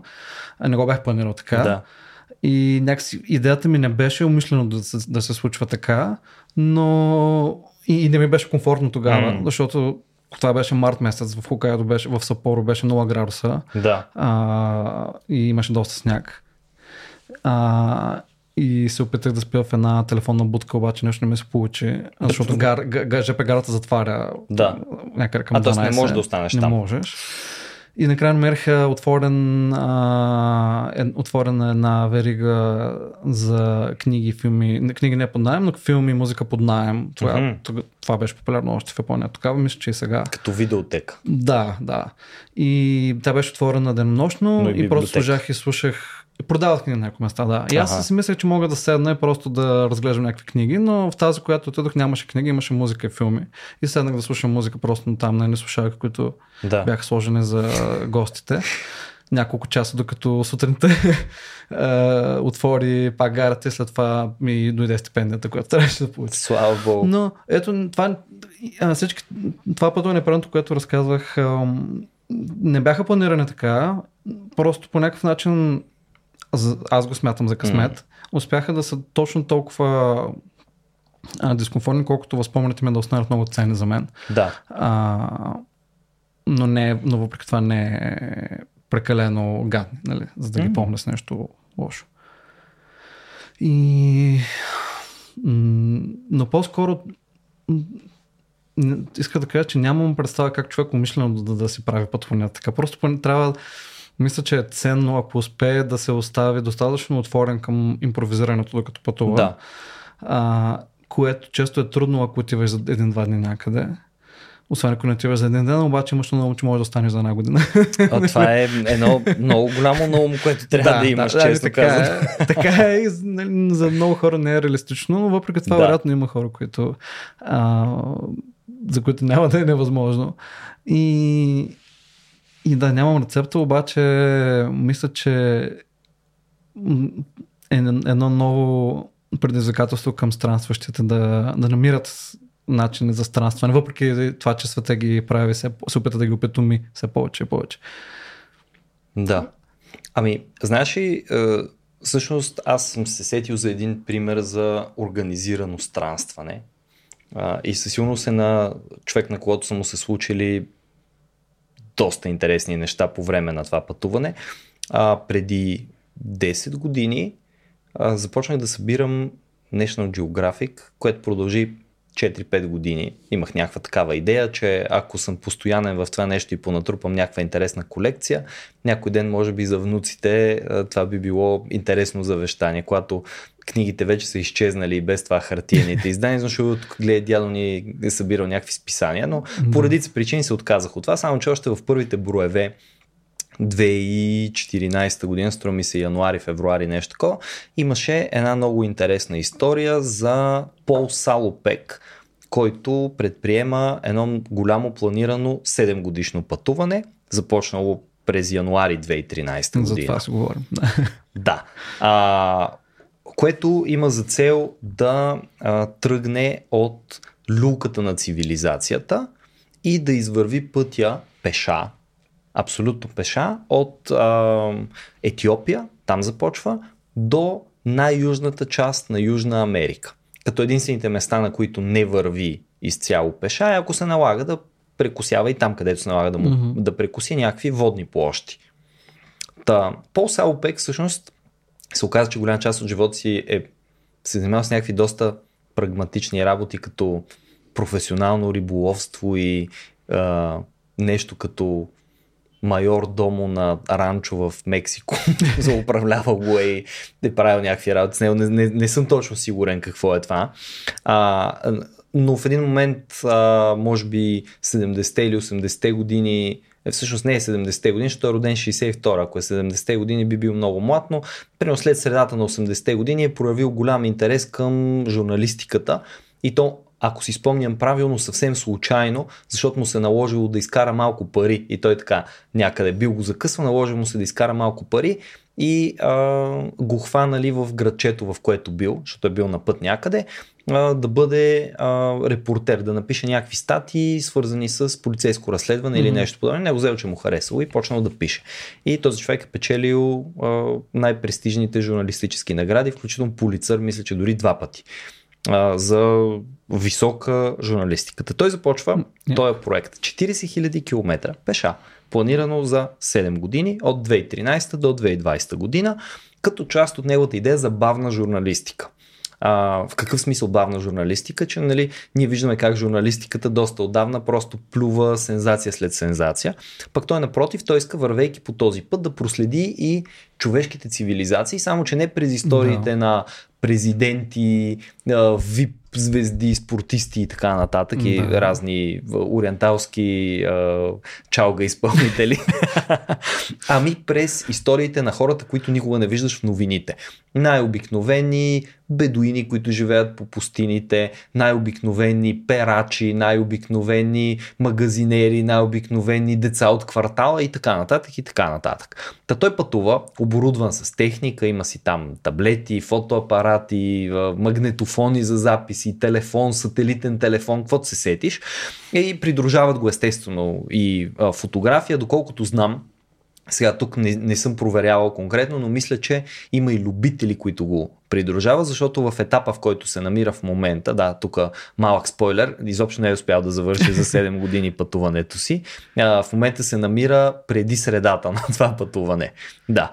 А, а къде се намира, а, а, знаеш Сега. Да, в момента се намира в Китай, а, това е шестия етап от пътуването му. Ето тук съм си извадил едно удобно резюме за това къде е ходил, защото понеже ще ги забравя тия неща, реших, че е интересно да се извади като информация. Та значи, тръгвайки по стъпките на първите хора, а, част първа е напускането на Африка. А, минава през Етиопия, Джибути и приключва с прекусяването на Червено море. Това случва между януари 2013 и юли 2014 година. Като тук ако не се лъжа, още в този първи етап има едно леко отклонение от маршрута, което се дължи на ам, така... Война, примерно. Да, изострената обстановка. А, всъщност не, виж, излъгахте. А, гледах другия ред. Напускането на Африка се случва още през май 2013. Тоест, за първите 4 месеца успява да избяга от там. Част втора са светите земи. Минава през Саудитска Арабия, Йордания, Израел. Това са местата. А, това се случва между май 2013 и юли 2014. Все пак това е доста за обхождане, а и е имало много интересни случки, а и не толкова интересни, колкото военни случки. И това също се намесва нали, в цялата работа. По това време, в, в тия години, ако не се лъжа, 2013-2014 година, в Сирия нещата бяха много зле. Да. И всъщност той, бидейки в този район. Че до някаква степен е в Ирак. Ако... Да. О, да, да. Нали, те там постоянно нещата са много зле, но Сирия мисля, че беше големия, големия конфликт. Тогава, да. Така. А, после а, през а, всъщност 2014 до 2016 година в неговата трета част той минава през Кипър, Турция, Грузия mm-hmm. и а, Азербайджан. Като а, ето тук вече се налагаше със сигурност отклонение от маршрута му защото а, всъщност, ако правилно си спомням, аз го бях чел, ама това много отдавна съм го чел в този блог, а, всъщност всичките му истории могат да се проследят в блога. Тоест, а, има вебсайт, в този вебсайт, след малко ще кажа адреса и него съм си го записал, защото Да, е много трябва. интересно. Може всеки да погледне всяко едно отбелязване, което той е направил от 2013 до сега, снимка с история, с кратка статия. Те са стотици пъти той е отбелязал. Колко километра е изминал, къде се е озовал, с кого се е срещнал, какво е станало и така нататък. Та, мисля, че а, минаването му към Турция се налага заради войната в Сирия. Mm-hmm. Всъщност той там се отбива малко от маршрута. Има една карта на вебсайта, която показва какъв е бил оригиналният път на преселението и какъв е актуалният път на Пол Салопек. Да. И там се вижда, че се отклонява малко през тия територии. Да, да. След това минава през пътя на Коприната през 2016 а, 2017-18 година. След това минава през Пакистан и Индия, откъдето също изкарваше адски интересна информация. Това беше а, 2018-2021 и покрай 2021 година се наложи пътуването му да бъде временно замразено, защото пандемията от COVID, общо взето още от 2020, затвори много граници, ограничи пътуването, то стана и опасно. Да, да. И той всъщност през октомври 2021 година а, продължи в следващия етап, който е преминаването през Китай пеша и в момента все още е в Китай, като последния път, а, пак казвам, това е преди средата на маршрута, планираното за 7 години, вече са минали 10 години, ще станат 11. Нали така? М, 2013, да, 10 да, години са били, да. началото на 2023. Сега началото на 2024, което предстои след 2 месеца, ще станат 11 години. Баш. Той е преди средата на маршрута си, но има желание за сега да продължи. Мотивиране. Мотивиране. А, в Китай има между другото спътници. Това беше интересно. Там видях, че има такива, които се присъединяват към него и ходят известно време. Те няма да изкарат Да. целият маршрут с него. Те му и помагат, освен това, защото служат нали, за преводачи, да го ориентират. Тук този път, тония път. Да. Тук е опасно, тук не е опасно. Може да си представиш, че през тия години, които е пътувал, той минава през някакви пустини и пустоши, не само пустини.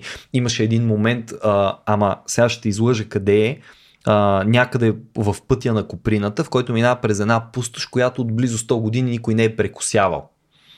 Но той мина оттам, защото пътя му изискваше да мине оттам и качваше е, много готини снимки. Имаше една снимка, си спомням, на а, стрелец, конник стрелец, издълбан в а, камъка, което преди някакви хиляди години Да. там, ако не и доста повече, са издълбали някакви хора, които са преминавали наоколо. Най-вероятно една от вълните на преселение.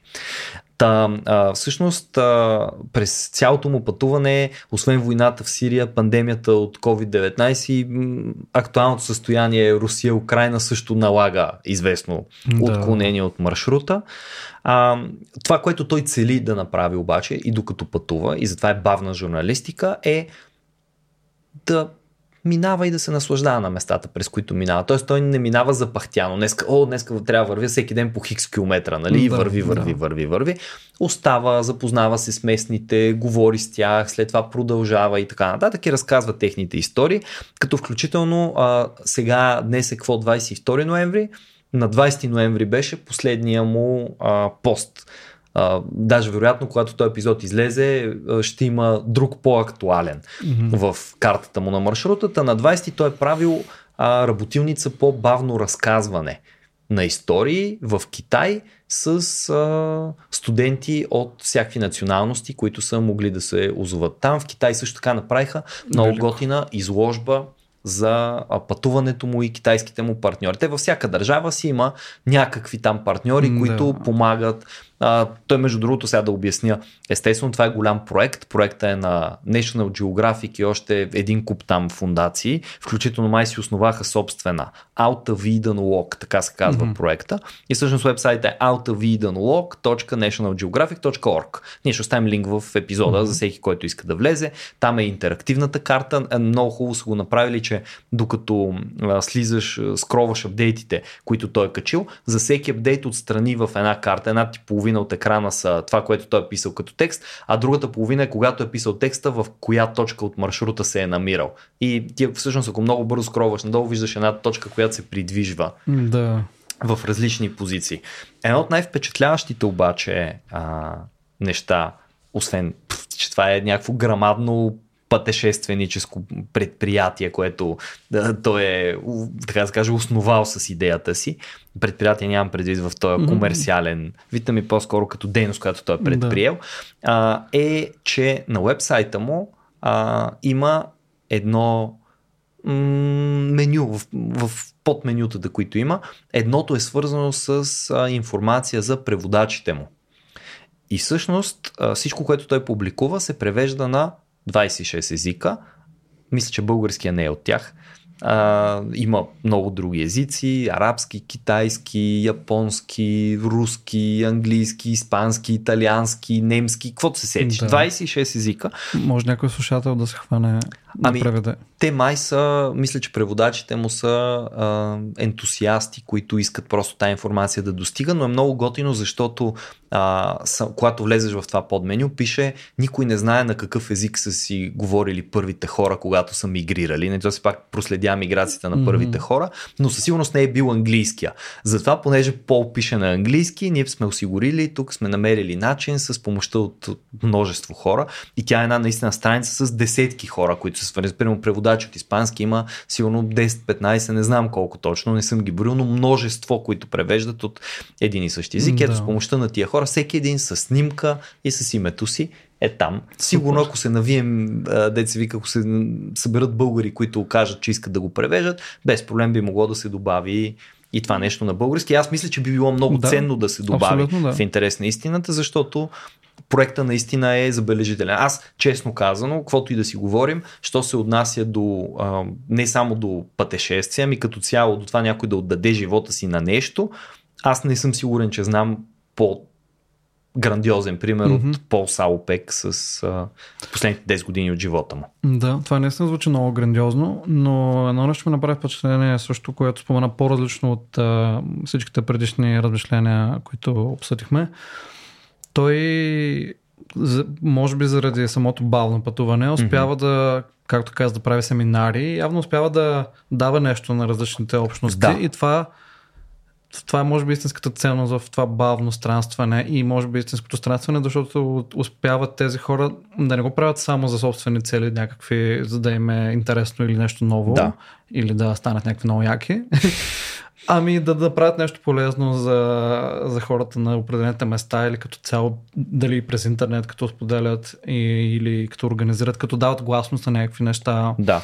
И това това е може би още по-голяма ценност в цялото това пътуване, че не, хем, странстваме, хем странстваме, обаче в същото време не прави по-свързани и някакси ам, по опознаваме тези различните от нас. Така. Всъщност той точно това разказва. В а, цялостната му идея и в конкретните а, съобщения, които публикува от пътуването си, на много места той казва а, моята концепция за тази бавна журналистика е а, да се възстанови връзката между хората а, в крайна сметка ти като пътуваш, да, можеш да пътуваш сам и да си затворен за света и да бъдеш ти и това, което е около теб, което само наблюдаваш и по никакъв начин не влизаш mm-hmm, в да. интеракция с него, но не е това идеята. Той каза, аз искам да пътувам, да, да ги видя тези хора от първа ръка, да се запозная с тях, да видя как живеят, да видя какво правят, те да разкажат интересните си истории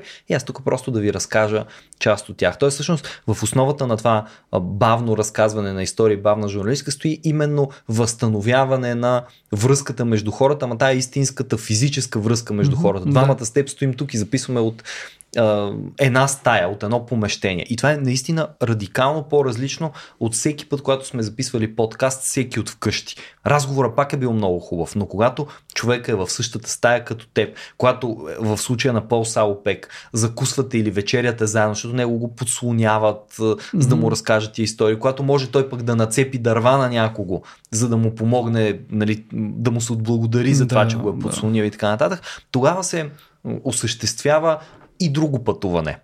То е пътуване, израстване като личност, пътуване към човека, пътуване между хората, от човек на човек, с което обаче ти през всеки с когото имаш вземане-даване, си точно имаш вземане-даване. Ти даваш малко от себе си и вземаш малко от него и продължаваш да го носиш нататък. И може mm-hmm. да се озовеш в а, Пакистан, където да се запознаеш с човек, който има много аналогична история на някого с когото си се запознал в Джибути и ти да му кажеш, абе знаеш, аз познавам един човек точно като теб, който живее на много далечно място и нали, той всъщност да знаеш, е, е това му се е случило, което се случва и на теб и спокойно минава.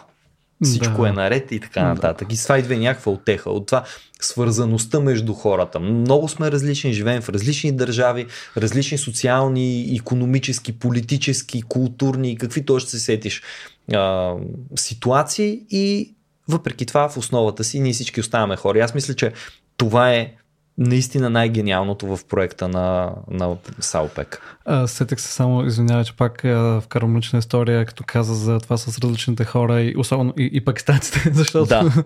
а, бях за няколко дни преди 10 на години вече, около 3 не, около седмица в Малайзия и конкретно 3-4 дни в един град Малака, Малака там.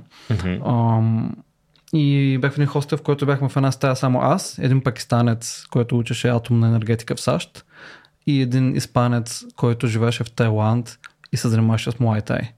И, и тримата, Окей. и тримата, аз Но- пакистанец атомен инженер и испанец Муайтай спортист, Така. се разхождахме по цял ден. Аз, който нямам нищо общо с двете Да. неща, също, които те правят, а, по цял ден се разхождахме там и включително имаше момент, в който просто видяхме едно паркче, което се оказа почти само трева по средата на, на града. Аха. И, и просто си легнахме така. И как, защото по цял сме заедно, не, не се Да. говорим през цялото време, обикаляме, ако някой види нещо нали казва и просто стояхме там и говорихме с някакви работи или просто гледахме хората. След това отидохме, намерихме някакъв автентичен ресторант местен, Мгм. който бяхме единствените чужденци и всички ни гледаха.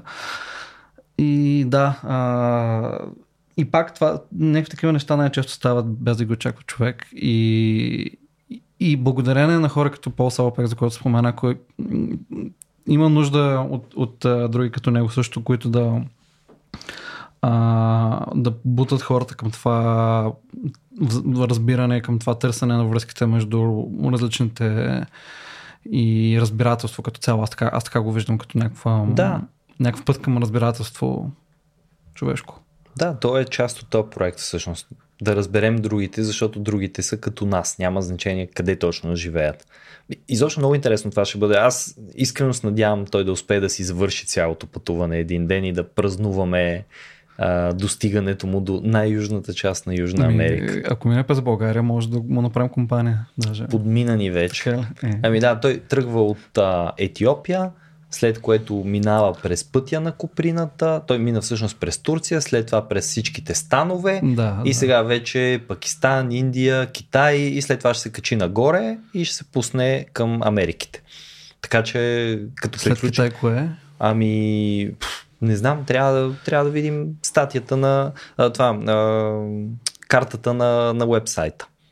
Но мисля че, се, мисля, че се качва горе на север. Може би минава през някаква част от Русия. Вече дали това няма да се промени сега предвид обстановката. Ами ето може да видим някои от следващите държави, да съберем една рацио група ходещи. И да го ходещи. изненадаме там и да походим с него. Да, а, рацио клуб на ходещите. Перипатетичен. Да. Перипатетацио. Както е, както е в духа на Рацио всичко да, да се кръщава. И подкаст с, водиш подкаст с Пол Салпек. Между би било Докато страхотно. ходите. Аз мисля, че това би било а, не знам, невероятно просто. Интералия с Пол Саупек и е, такъв Наживо. влог с, а, как се казва, GoPro камера, Да, докато абсолютно, вървите, нали, се снимат. Или като Юли Тонки. Едно от двете, но просто нали, качеството ще бъде благодарение на Пол Саупек. Доста по-високо. А, добре, нещо още интересно, сеща си покрай това. Аз споменах едно интелектуално странстване, ама мисля, че това можем да го оставим за нещо като епизод 2, версия 2, защото това Мгм. само по себе си е една гигантска тема, която ако отворя сега се опасявам, че никога няма да, а, няма Мгм. да успеем да я затворим в разумно време и ще изгубим слушателите ни. Ми то всички тези пътувания, за които говорихме, те са доста свързани с осмисленето на цялото това нещо. Със и сигурност. на опит, да. Аз имам предвид обаче, когато тялото ти не се движи, Ага, а, да. а, а пътуваш Скитник, по различен начин. звездите. Скитник се Ей, Джек Лондон. Това е невероятна книга. Много, много да. хубаво. И даже скоро я преиздадоха. Мисля, че е лист. Така ли? А, да, а, мисля, да, че вярно. лист направиха Да, ново прав си. издание преди година-две. Имаше я на предния а, панер. А, да. М- ами може би наистина да оставим интелектуалното странстване, защото там оп- определено доста има, има много различни неща, за които може да се говори. Да. И няма толкова физически. Не, а представям се, че ако някой стои седнал а, един месец без да става, всъщност в някакъв момент му е доста дискомфортно физически, да спомена, че не говорих за точно такъв дискомфорт при пътуване, когато по-рано говорих за дискомфорт. Имах си предвид дискомфорт от това да усетиш е, мазоли по краката си и камъните и слънцето и... Камъните в бъбреците Дъжда. да ги усетиш. да, ами, да. Не, това не е хубав дискомфорт за усещане. Отличен опит, казвам. Да, така е, не е хубав. А, та да, а, доста различно е, но също много ценно като възможност. М, А, да. Съгласен. А, почнахме с сегмента, де. Почнахме с Лорд Байран и ти предлагам да закрием с Лорд Байран, защото неговия живот е всъщност също много интересен по отношение mm-hmm. на странстването.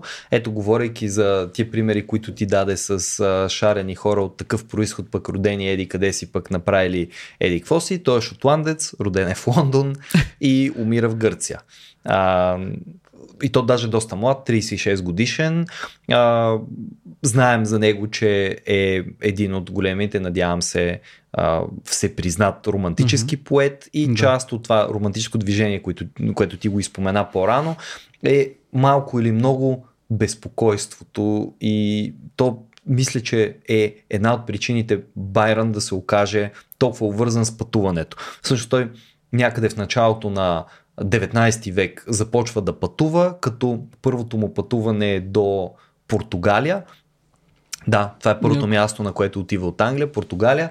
Мисля, че в Лисабон пристига, но ако правилно си спомням, едно от най-любимите му места, така което оставя истински очарователно, а, а, истински голямо очарование у него и което той сравнява с а, райската градина е Синтра, където аз не съм Мгм. ходил. Ходил ли си в Синтра? Да, между другото, за малко, само за един-два дни. А, препоръчвам го на всеки. Много е красиво. А, Плана беше такъв за тази коледа, ама нещата рязко назляха с билетите за там. Освен това, ако препоръка за слушателите, ако някой иска да ходи по по-известните забележителности там като а, замъци, Аха. паркове, градини, ако може да се вземе билети по-рано, защото много често има големи опашки. А, ето, добре, това е страшно хубав практически съвет, нали? А, та от Португалия минава през Испания, Малта, Албания, която това е много интересно, че специално се спира в Албания, защото Албания по онова време е доста интересна mm-hmm. държава. В смисъл такъв тя е почти напълно непозната, но е в Да. Европа. Англия все пак е в Европа. Това е преди Брекзит. така де, Брекзит е с Европейския съюз. а, просто Пред- се преди базикам. Брентър даже. Преди Брентър. доста преди Брентър. А, та, после отива в Гърция и Турция и доста пътува там. Знам, че работи с а, арменска общност. Всъщност той Аха. помага, мисля, че да се състави един речник на ан- англо-арменски речник или нещо подобно. И в този смисъл е почти като баща на арменистиката, но това, което казвам сега, Мгм. с яко. сол, защото това са някакви изтлели спомени от преди много, много време.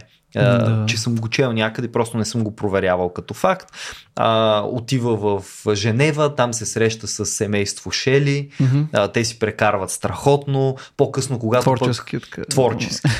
По-късно, пък, когато отива в Италия, те са му на гости а, известно време. Това също е било много хубаво. Всъщност той прави, причината да замине е, че той е в едно семейство, което в интерес на истината не е чак толкова облагодетелствано. Каза, че баща му е а, малко тапак и хазартаджия и има много дългове.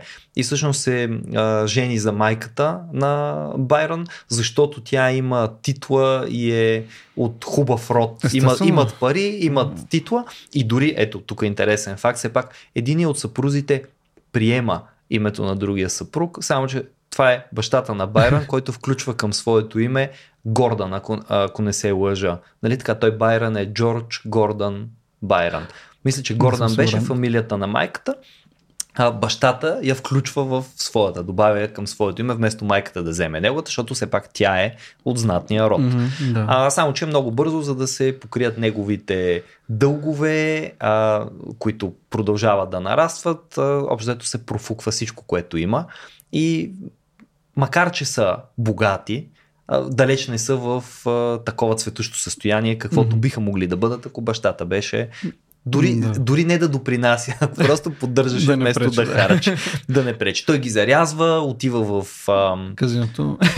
ми в Париж, мисля, че отива, или във Франция със сигурност, поне там при сестра си, някъде там умира. Байрон е още съвсем малък по това време, мисля, че дори примерно 3-4 годишен, не повече. Та, ам, какво става? А, по-късно там, след като вече е пораснал, попътувал малко, се замесва с а, италиански революционни движения, а смъртта си намира всъщност в Гърция покрай а, гръцки освободителни движения. Така че, а, ако не друго, ако не е онова свещено поклонничество с а, Бог или някаква друга мистична сила, най-малкото може да кажем, че свободата малко или много е била движеща сила за него. Mm-hmm. След тук вече доколко ще спекулираме, или то дори не е спекулация, а, доколко пътуването му е потикнато и от желанието му все пак да избяга от консервативното Да. а, английско общество, защото той е бил малко по-сексуално разкрепостен. Тоест хомосексуализма по това време със сигурност не е бил а, не, не просто на почет, изобщо не се е гледало добре Да. на него. И той затова е обикалял по Европа, нали, твърдят много, да, да търси и такива преживявания, каквито е намирал, но също е намирал и много такива преживявания с жени. Реално, ако се прочитат неговите записки по пътуванията му, които аз съм чел откъслечно по-скоро, в много, от много от тях става ясно, най-малкото една биография, ако се прочете, става ясно, че Байрон, където и да пътува и каквото и да прави, се замесва в някакви любовни а, отношения с а, жени, мъже, изобщо приятели, неприятели, революционери, контрреволюционери и какво ли още не. Та, а, много интересно, че както Пол Саупек заради а, войната в Сирия и сега ситуацията с Украина, какво ситуация? Войната в Украина, нали, да не го смекчаваме излишно. А, му се налага да си промени малко маршрута. По същия начин и Байрон, всъщност тръгвайки от Англия на те наречения Гранд Тур. Това е нещо, което са могли да си позволяват това? аристократите. То е като цяло точно така. Италия е хайлайта на този Гранд Тур. М, да. Не, да, да обиколиш малко континентална Европа, да минеш през Италия, да се облагородиш и Да после стане човек от тебе. да стане да. човек от теб и после да се върнеш обратно в Англия. Той между другото така прави, да той пътува, пътува, пътува, ходи на разни места и примерно а, се връща за 4-5 години в Англия и после просто пак го отбива на пътуване и вече тръгва там по, отново по европейските градове, като в Италия прекарва доста време. А, интересен факт е, че той е толкова а, значим и уважаван а, във връзка с а, освободителните движения в Гърция, че има една, ма тя е вече малко устаряла. Тоест, в някакъв момент историците са твърдели, че е било много вероятно, ако Байрон е бил доживял освобождаването на Гърция, да го изберат за а, гръцки, там някакъв Василев цар или нещо Да. подобно. Т.е. да го провъзгласят за монарх. А той, за съжаление, каже. Ами кой знае. Той за, Защото- за съжаление не го доживява, така че Да. няма, няма и да разберем. А, факт е обаче, че в Гърция Вирон все още е име, което е а, много разпространено. И то си идва от Байрон. Наистина е бил на почет, че гърци, които се казват Вирон, се казват така, защото а, Байрон някога е пътувал там и това Вирон е тяхната гръцката версия. Та, това, с което бих завършил е а, а, да, да подчертаем все пак разликата между Пол Салопек, който пътува макар и оборудван с някаква техника, доста скромно и всеки, който разгледа неговото пътуване ще види, че Става дума за един човек, който по-скоро е оптимално, отколкото елегантно облечен или нещо подобно. Все пак, особено като пътуваш по прашните пътища, ходиш пеша, удобните обувки, удобните панталони са много по-важни от естетически прекрасно изглеждащите. Да. Но а, има един страхотен отказ от писмо, което Пърси Шели пише а, във връзка с престоя му на гости у Байрон. И а, за съжаление не съм го открил преведено, затова понеже не си направих труда и да го преведа, тук ще направя малко импровизиран превод. А, но може би ще публикуваме текста някъде, ако някой Да, иска да, да. го види. Значи какво казва Шели? Лорд, Лорд Байрон става в 2 часа. Аз ставам тъкмо обратно на обичайното към 12. След закуска седим и си говорим до 6 часа. Значи му да си представиш. Става в 2, седят и си говорят, приказ... закусват, приказват си. От 6 до 8 галопираме през боровите гори, които разделят Равена от морето. Такава една следобедна езда, 2-3 Кафенце. часа. Кафенце езда. След това се прибираме и вечеряме и след това сяд, сядаме да обсъждаме разни клюки до 6 сутринта. Те затова стават на обяд.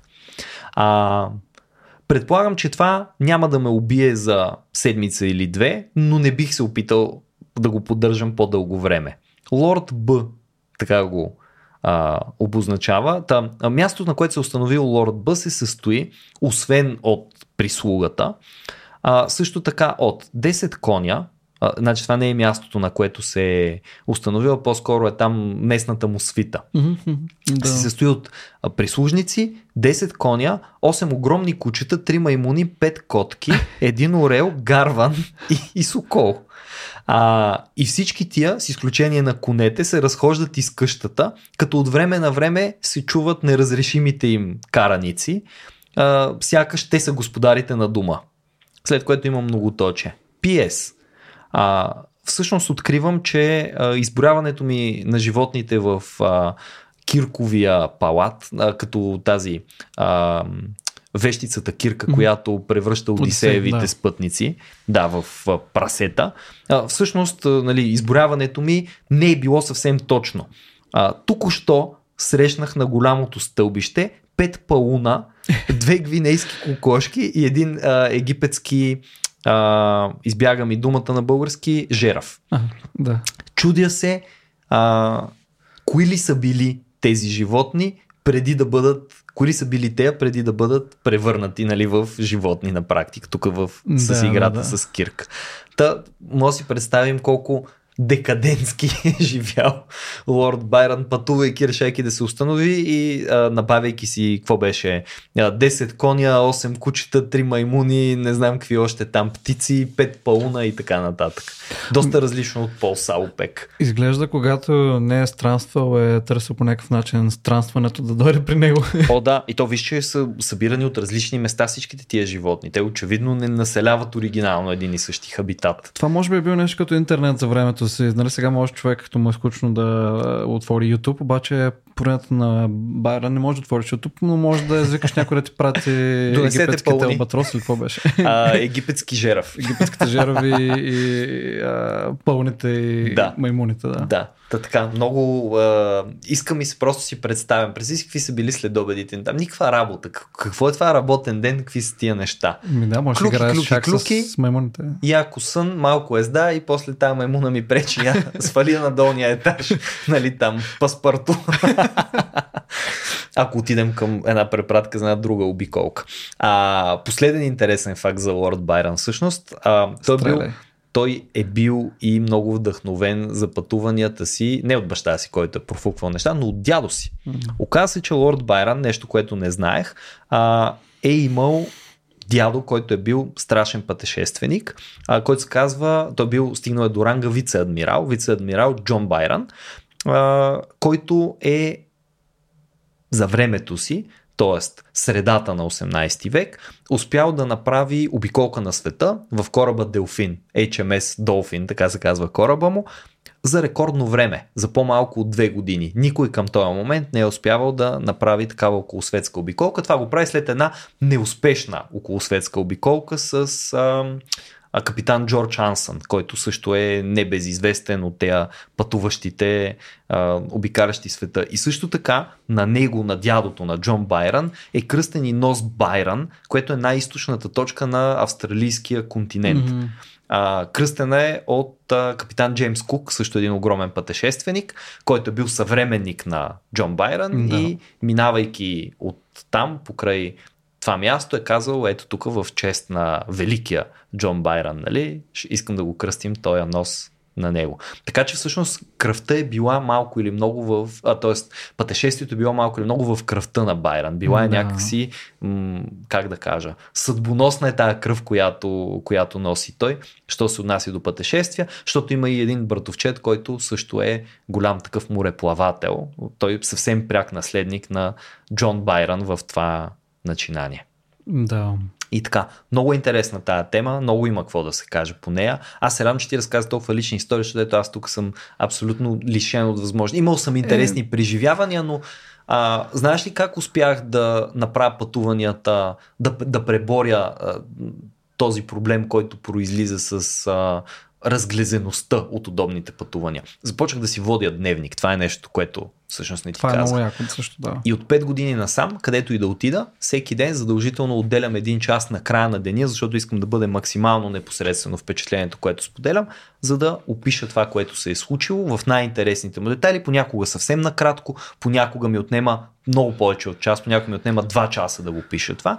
И имам едно такова дневниче, което, е, което се ползва само за това. В него са описани всичките пътувания и от време на време, като го отворя и го разгърна, и макар че примерно за послед... т.е. най-първите са били, да кажем, от преди 5 години пътувания, пак ми е много ободряващо, т.е. отскоро са били, много ми е ободряващо да прочета какви странни детайли са ми направили впечатление в онзи ден. И да, Да. си мисля как, ако беше всеки друг ден, можеше съвсем различно впечатление да излезе от това пътуване. Така запазваш някакви детайли. Също така. Аз винаги си нося тетрадки с тази идея, когато пътувам, М. но до сега се ги оставям неизползвани почти. Еми ето ти можеш да правиш пътуванията, аз ще попълвам тетрадките. И, иначе със сигурност не, не пътувам толкова колкото ми се иска и не, не, не е чак толкова много като цяло, Да. а, особено като сравним, че както си говорихме, адски разпространено вече, но, но точно това намирам ценното, а, за което си говорихме, че както казваш, нали, ти си ги правиш така по-специални по някакъв начин М. и ам, просто се, а, то се е лично преживяване, не е нужно да го качваме в YouTube, нали? да, А, и няма толкова, не е състезание, също така. А, в никакъв случай. и, и това го прави още по-яко всъщност. Ако... Никой не е чел дневника ми, между другото. Нито един ред от него. Това е нещо, което е само за мен. Да. Някой ден, ако някой го открадне или по любопитства, би могъл да го прочете. Аз ще го запазя, разбира се. А, не би го изхвърлил, унищожил или каквото и да е, но за момента никой не е чел нито един ред от него, освен аз си препрочитам от време на време. И това също е много хубаво. По, по много специален начин Да. запазва това преживяване. Мислех да добавям и снимки към него, но после се отказах.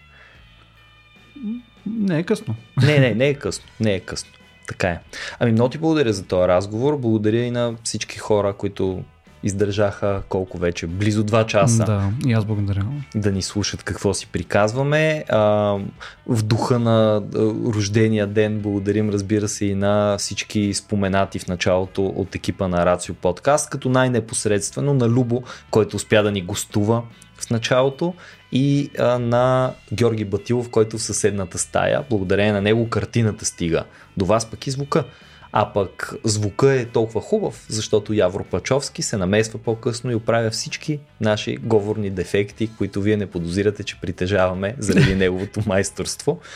А, благодарим и на патроните, разбира се, които подкрепят Рацио, изобщо на хората, които подкрепят Рацио и ако ви харесва това, което правим, на racio.bg, наклона чертичка support, можете да откриете други начини, по които да станете едни от меценатите на тая хубава 12 годишна инициатива, нали? Така, цялото рацио на 12, рацио подкаст на 6. Много знаково. А, и а, едно от най-готините неща е, че а, не само ние с Ники, но и още десетки страхотни хора обитаваме един Discord сервер, който е достъпен само за нашите патрони в Patreon. И в този Discord сервер по тези и много други интересни теми разговорите продължават до безкрай. Съгласяваме се, споделяме си новини, караме се и спорим по разни теми, но винаги много културно и с а, страхотен финес, така че приветстваме ви в тази наша общност. Добре сте дошли, особено ако и вие самите цените интелектуалния разговор и бихте искали да допринесете още за дискусията с мненията и интересните работи, които знаете, вашите собствени истории. И така, до следващия път.